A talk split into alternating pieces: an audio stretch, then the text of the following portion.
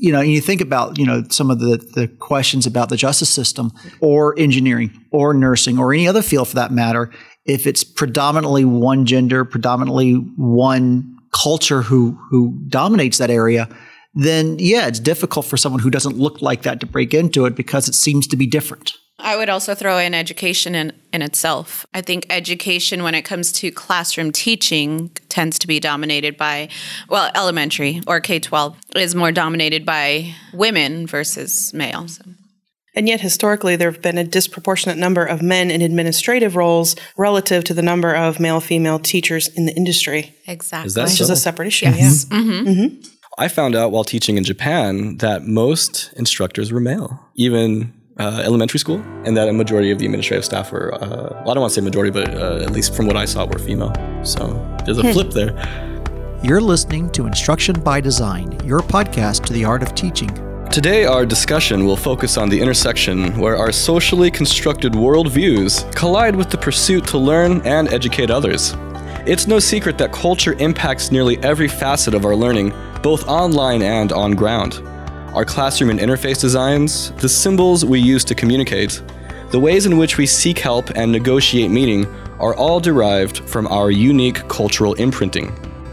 This is a subject that is near and dear to me, as for several years I was a teacher of English as a foreign language while living abroad in East Asia. Upon my return to the US in 2012, I spent another two years teaching synchronous online courses to massive audiences of Chinese learners, often with 500 to over 1,000 in attendance at any given time. For me, those years were more than just teaching English, as I learned quickly that to be successful, I needed to understand how to educate the Eastern mind. Doing that, however, required an acute awareness of my own Western centric biases about education. Teaching abroad, and particularly online, taught me that we live in a hyper-connected world, the result of technology and rapid globalization. And because of this, now more than ever, it is essential to pay attention to what it means to educate learners from diverse backgrounds. Let's take, for instance, the massively open online courses known as MOOCs. In 2012, MOOCs had exploded in popularity and were a significant gesture in open access learning to global audiences. The notion was inspiring. Nearly anybody from anywhere in the world with a decent internet connection could become educated if they really wanted to. Yet, for all the gushing and hype, there was one glaring issue.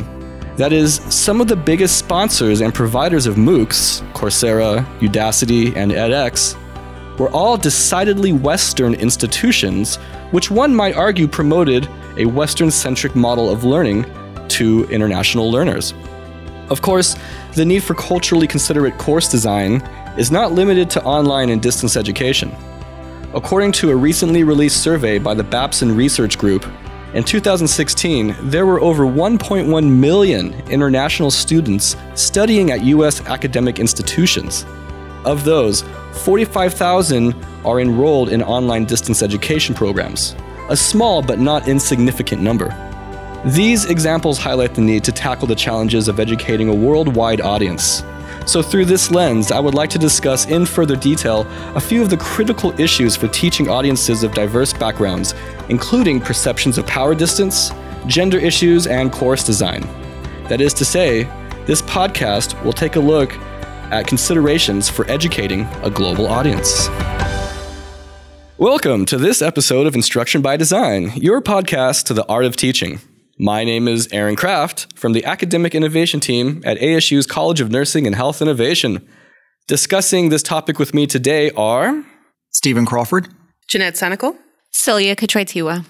All right, so let's begin this conversation by looking at Dutch social psychologist Geert Hofstede's cultural dimensions theory. This is a framework for cross cultural communication, which describes critical values that a society's culture imbues onto its members. These dimensions include power distance index, individualism versus collectivism, uncertainty avoidance index, and masculinity versus femininity.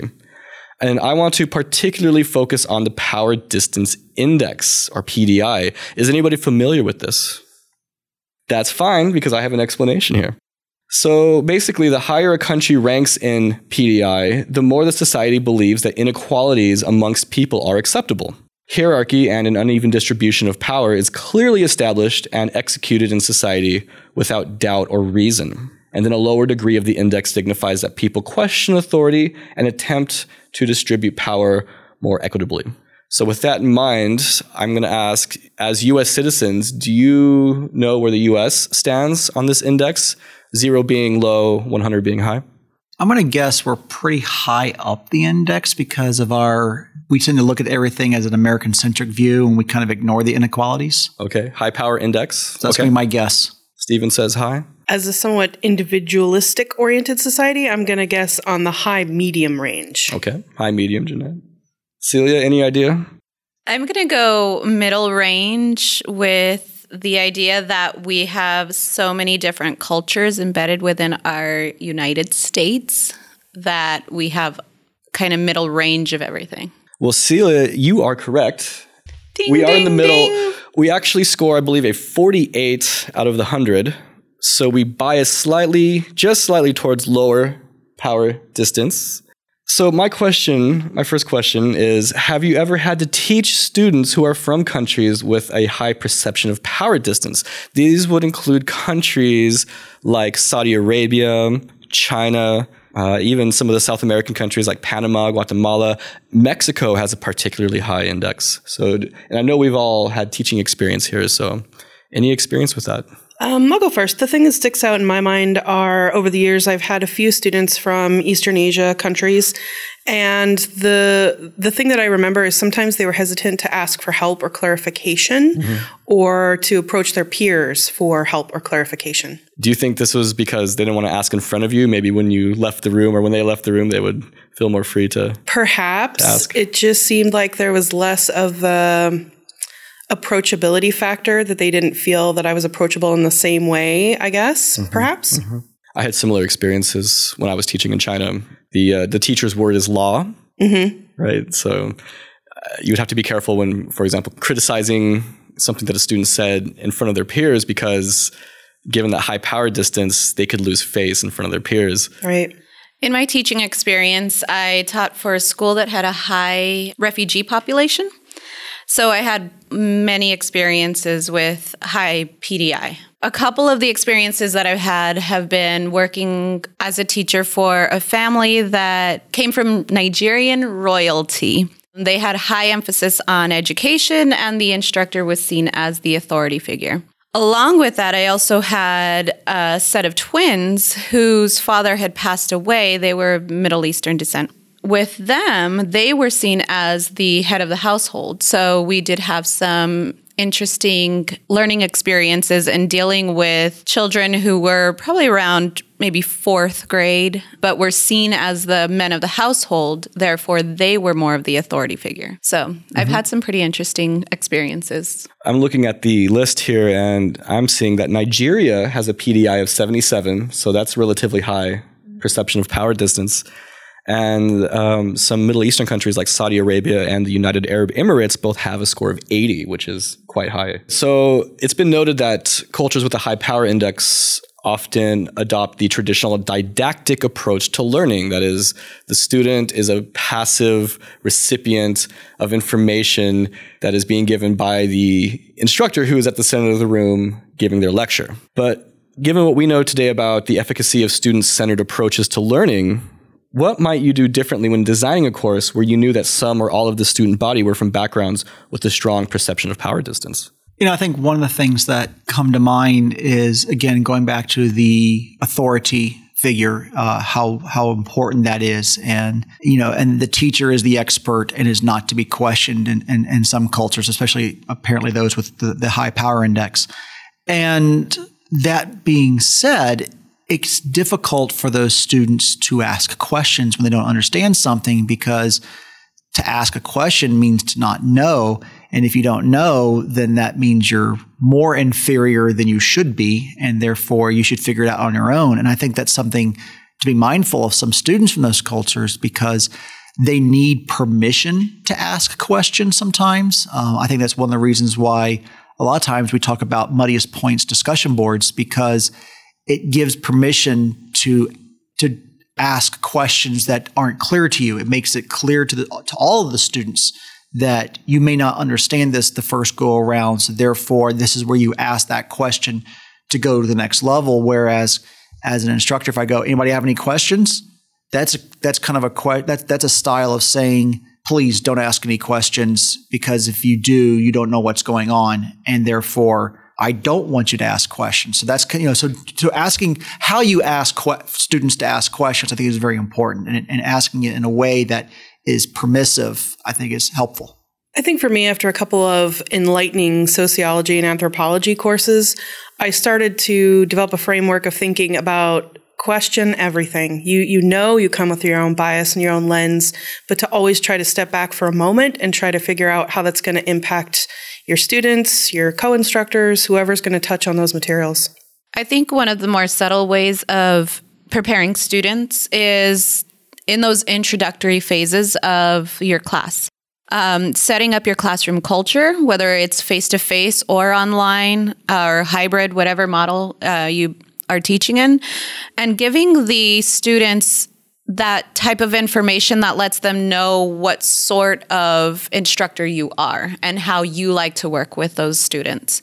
Um, that way, the students feel a little more comfortable and know how to approach you if they do have questions or need to talk about anything um, content related. That way, if they do come from those higher PDIs where everything that the instructor says is expert knowledge, they start to realize like, oh, okay, wait, I'm I'm still learning. I can still ask questions and I can start to become part of that expert knowledge mm-hmm. piece. Setting the climate early. Yes. And that's a good insight, I think, because I had a similar experience or revelation as I was teaching. I would watch the teachers in China who were Chinese, and I noticed that they were very authoritative when they would speak to the students very uh, sharp, direct yes and no answers, and a general.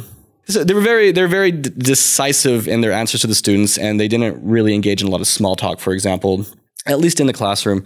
And I noticed that when I, it was my turn to teach, they were actually a bit relieved at my approach being so different than what they were used to. Now, I, I taught younger learners, so I don't know in, in, that case, it would change with the adult learners. But I taught, uh, well, I, I, did teach young adults. I, so, and I would say with them as well, I think they appreciated the fact that I wasn't engaging in that same dynamic that they were used to. And that was totally a sort of a naivety on my part. I didn't realize I was behaving so differently, but to, to admit in front of the entire students, if they asked me a question, oh, I'm not sure, let's look it up. To them, I, I think might have been a bit relieving because yeah, to admit in front of everybody or to to raise your hand and ask a question in front of everybody makes you a mark to that authoritarian figure. And if I, have seen teachers uh, take out their tempers on the students before. Um, one teacher actually hit a student in the face with a book. Actually, I didn't see that, but I heard about this. And I, of course, I quip, doesn't your teacher know there's no Facebook in class? which is awful. But I, you know, you have to make light of it because that that's their everyday reality. Like that's the way the teachers behave, and you know, to hear that shocking. You know, I would lose my job if that were me here. And so you can't help but to bring that with you when you teach abroad, or you know, you're going to be how you were brought up, basically. Okay, so I want to offer a critique of Hofstede's uh, cultural dimensions theory in that it tends to be look it tends to be a bit uh, extreme. You have either individualistic or collectivist cultures. You have high power distance or low power distance but some people say he's not giving enough credit to the middle ground. As well there might might be subcultures that exist within the dominant culture and these subcultures may act decidedly different. And one example that comes to mind are the native communities within the United States who as i understand are more collectivist in nature whereas the dominant culture here in the US might be more individual driven. Let's move on to gender issues. I don't think a study of uh, educating the global audience would be complete without looking at some of the gender issues that are involved. So, a study done by Cross and Madson in 1997 studied the communication styles by gender, and they say that men tend to be, get ready, independent, assertive, use language to maintain status, dominate in relationships, transmit information, and offer advice to achieve a tangible income. A separate study by Basow and Rubenfeld in 2003 say that women tend to be expressive, tentative, polite in conversation, value cooperation, and use dialogue to create and foster intimate bonds. By way of your own experiences, can you confirm or deny these communication styles by gender in the classroom?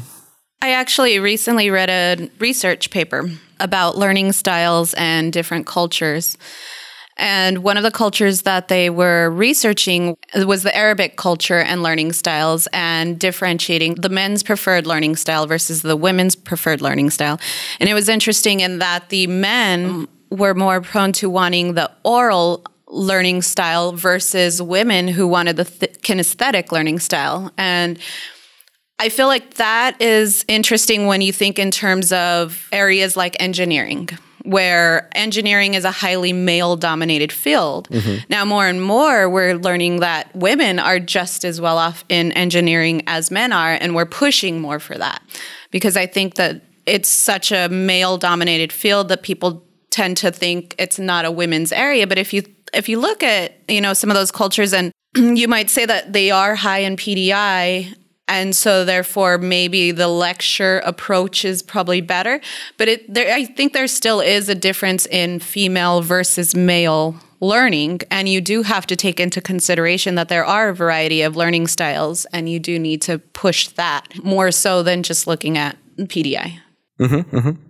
Part of me wonders also if some of the gender issues are related to the fact that they don't see someone who looks like them teaching the courses. So, to use your engineering example, you don't see women in engineering programs because the faculty is predominantly, if not completely, male. And you can say the same thing with nursing. You don't see many men in nursing because the faculty is predominantly female.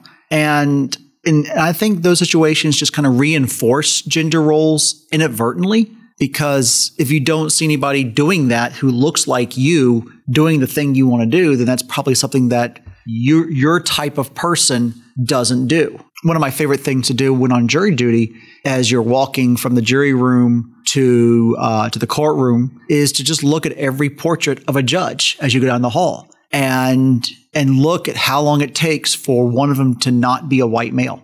Mm. And and look, you know, it's like you because you know you think about you know some of the the questions about the justice system or engineering or nursing or any other field for that matter.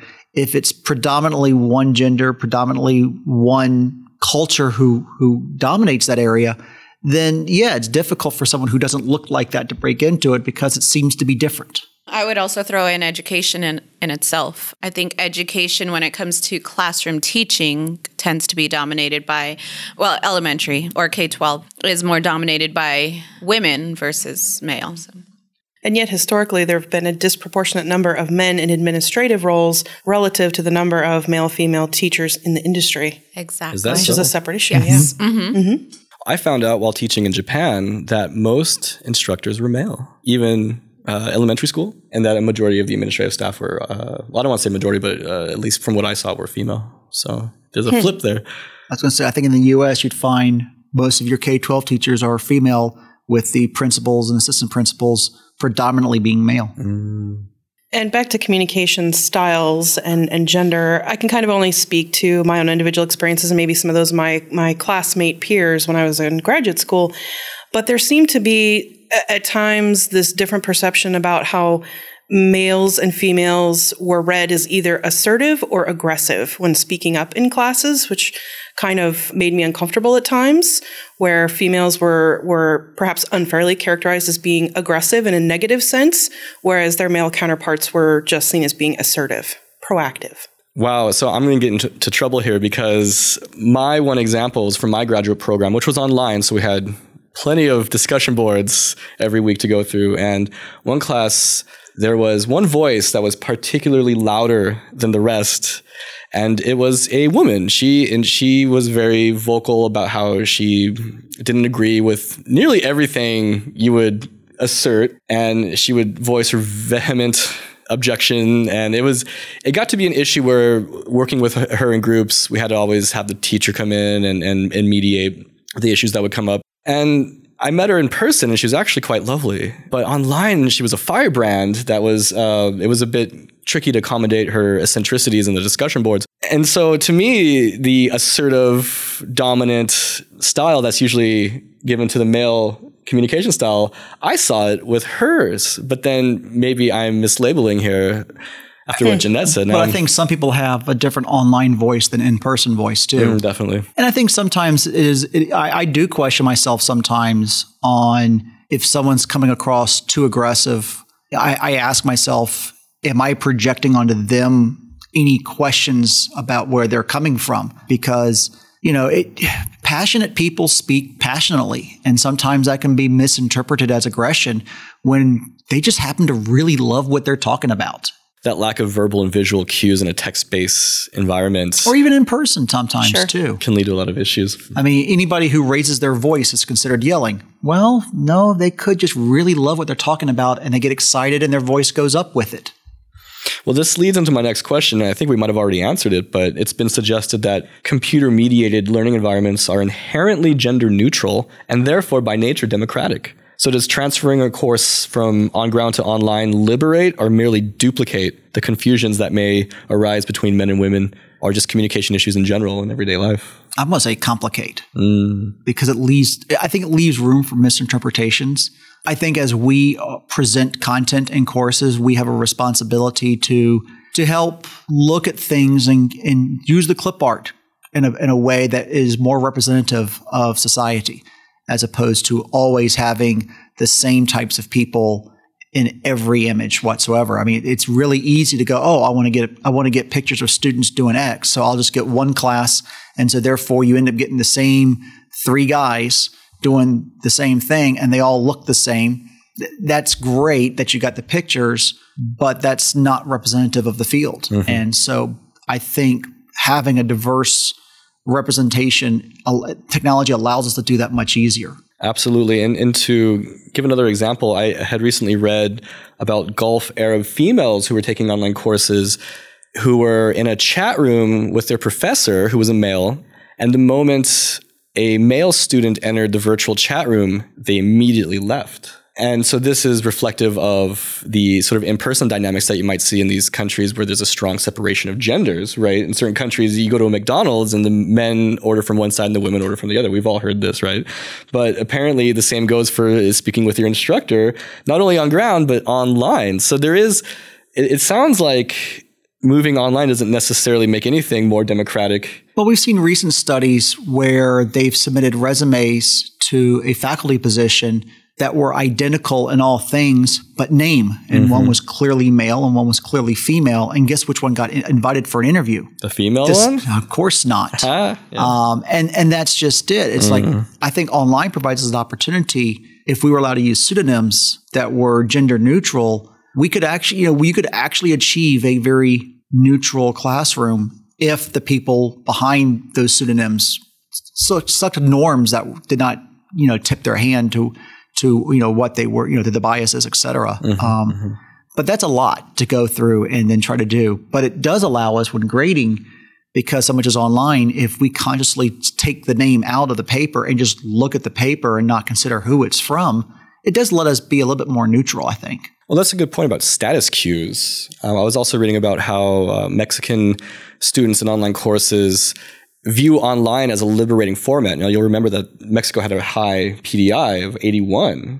But what's interesting is that online, they look at the virtual environment as a liberating medium to where they can be more open and vocal towards everybody without having to worry about status, uh, according to the research. And so what was interesting is that they preferred not to include any mention of status. Like, for example, in a discussion board, you'll see someone's name and you might see, I don't know if Blackboard does this, but in certain uh, websites on the forums, you can see like maybe how long they've been a member and what they do, the occupation, or those kind of cues. They intentionally left those out so they didn't have to play the hierarchy game. So maybe a suggestion you're making here is on the course introduction uh, discussion boards where students introduce themselves and post a picture. Maybe we shouldn't do that at, in that regard. You know, don't post pictures so we don't have those cues to bias ourselves. or keep the picture, but don't you don't have to include your job and rank you know, for example. But yeah, I guess if if, it, if male female is an issue, then maybe leave out the picture as well. Yeah. yeah. What's the point of the picture? Yeah, we always say include pictures to help build familiarity, but maybe it's building the wrong familiarity. Instructor presence up against well, bias? Student presence in mm. particular in this case. Well, plus it's always interesting to see the types of pictures that students are willing to use as their presence picture. What about forms of address from students to faculty? Do you or have you seen a difference in your online students versus your face to face classroom students? I'm curious. Anyone experienced? I I think it's about 50 50 for me. When they don't read my introduction, they don't know I have a doctorate. They don't. And so what I end up getting is either professor or Mr. Crawford because they just have it, or, or in some cases, hey, Stephen. Um, I, I've seen that almost equally, and I can almost tell the three, those three there, well, at least the, the, the professor or the Mr. Crawford, they probably didn't read my introduction at all. You know, if they said at least Stephen, at least they read the email address book before they hit send. So I'll at least give them that much. That's interesting. That's exactly where I was going. My online students tend to be more formal and use a professor or, you know, other title based introduction versus those who are conversing face to face. When I was in the classroom, I was always Miss C. I always shortened my last name for the students because it's a little more difficult. Uh, but when I worked as an outreach instructor, um, which was based out of a private school, they called me Miss Celia. And it was it was interesting because I would hear, you know, my colleagues also calling me Miss Celia, and they taught the students to to call us by our first names, adding Miss or Mrs. before it. But it was an interesting feeling to to be called by my first name as a teacher because I think I just always referred to teachers as Miss or Mrs. or Mr. by their last name. So it was a very it was very different going into that type of um, environment where you go by the first name instead. I don't know if it was a way of making you feel equal or making the students feel like they were equal. I'm not sure what the what the reasoning was behind that or why they they go by the first name, but definitely very different. I remember when I first started teaching public high school in Japan, they asked me, How do you want to be called by the students? And I said, Oh, they can call me Mr. K. I thought that was cool. You know, I'm, I'm being cool with the students, and it still retains the formality of the Mister. So, you know, a little bit of a, a compromise there. And they were like, Oh, no, no, you, you can't do that and I, they said, you know, the students need to call you something a little more formal. So how about Mr. Aaron? And I was trying to explain, well, at least in the US, you would never, at least, you know, we, we don't usually call our teacher by the first name. It's, it's the last name, right? Even if it's shortened to a single letter, Miss C, yeah. right? So yeah, just an interesting experience. They ended up calling me Mr. Aaron for two years. So. I lost that battle. Okay, so last point is course design. I always like to end my podcast with something that people who are listening can uh, immediately apply to their courses or their course design process. So, with that in mind, uh, a case study by Rogers et al. in 2007 found that instructional designers have a limited awareness of how they differed from the learners that they were designing for. Furthermore, the ADDIE model may only account for culture in the, any guesses? Which phase? The analysis phase, right? So uh, yeah. Does, yeah, so with this in mind, how can faculty and instructional designers account for a globally diverse audience when engaging in course design? I think when you're asking the question, who is the audience, not only should you be questioning what roles they play, but what maybe culture is within that audience. Learn your audience. Yes. You know, as someone who teaches at both with ASU and a community college, I can tell you I do my lectures differently for the different environments. And the, and the reason for that is I've discovered that there's a certain expectation of students at a at a school like Arizona State where you, you can you think you can use certain metaphors, certain examples um, within the community college because so many of those students are just taking a couple of courses to advance their skills. It's a very different environment. So i i have to be very careful what examples i use and what metaphors i use because it may not be something they have familiarity with. I mean, you can drop a Shakespeare, a Shakespeare quote into a course at, you know, very easily, but that quote could go over somebody's head in, in another context. So you really need to think about what you're trying to say and how you're trying to say it mm-hmm. and who you're saying it to. I think I try to wrap my mind around the difference differences or how you account for what you can accomplish in terms of design versus your facilitation.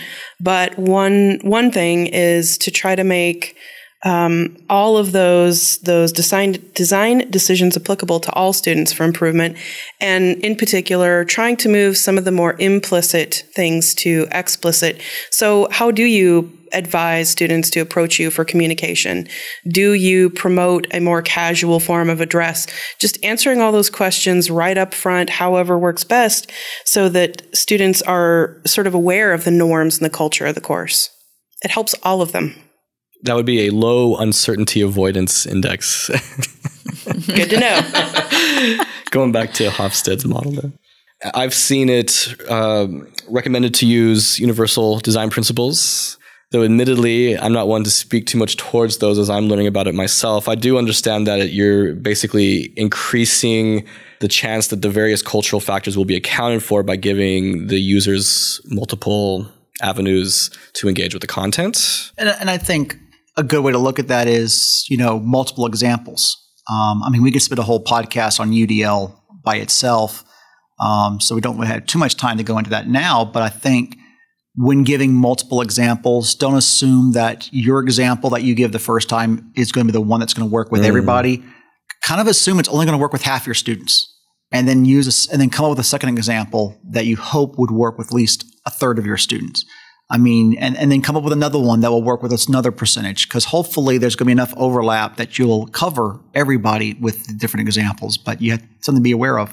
Going off of that, I think it's important for instructors to learn the various learning styles and find ways to include instructional techniques that lend themselves to a variety of learning styles so that they know that they are hitting at some point within their course a variety. Mm-hmm. So keep the variety in terms of activities, in terms of the maybe the media that you put out there, videos, audio, documents. Exactly.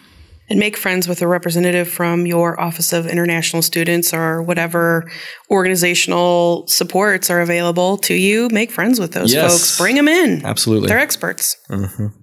All right. Well, thank you for joining us today for our discussion on educating the global audience. If you would like to learn more about this topic, then may I recommend moving to a foreign country and living the dream live and in person. Just about any four year college degree is sufficient to get an English teaching job overseas.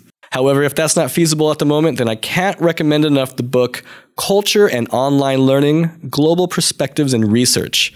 A vast majority of today's discussion is based on the content of this text.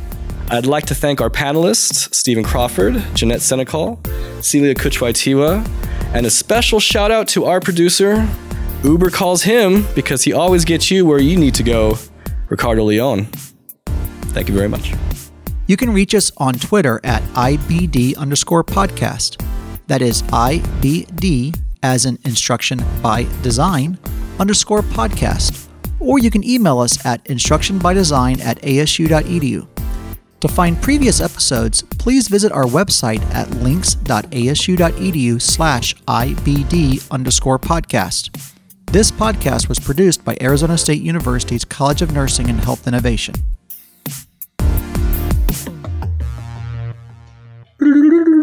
Music. Your voice sounds real sexy, dude. I, I, I should have a cold every week, right?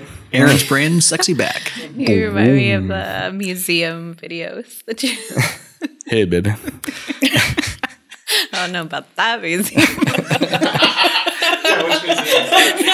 Tell me about your perception.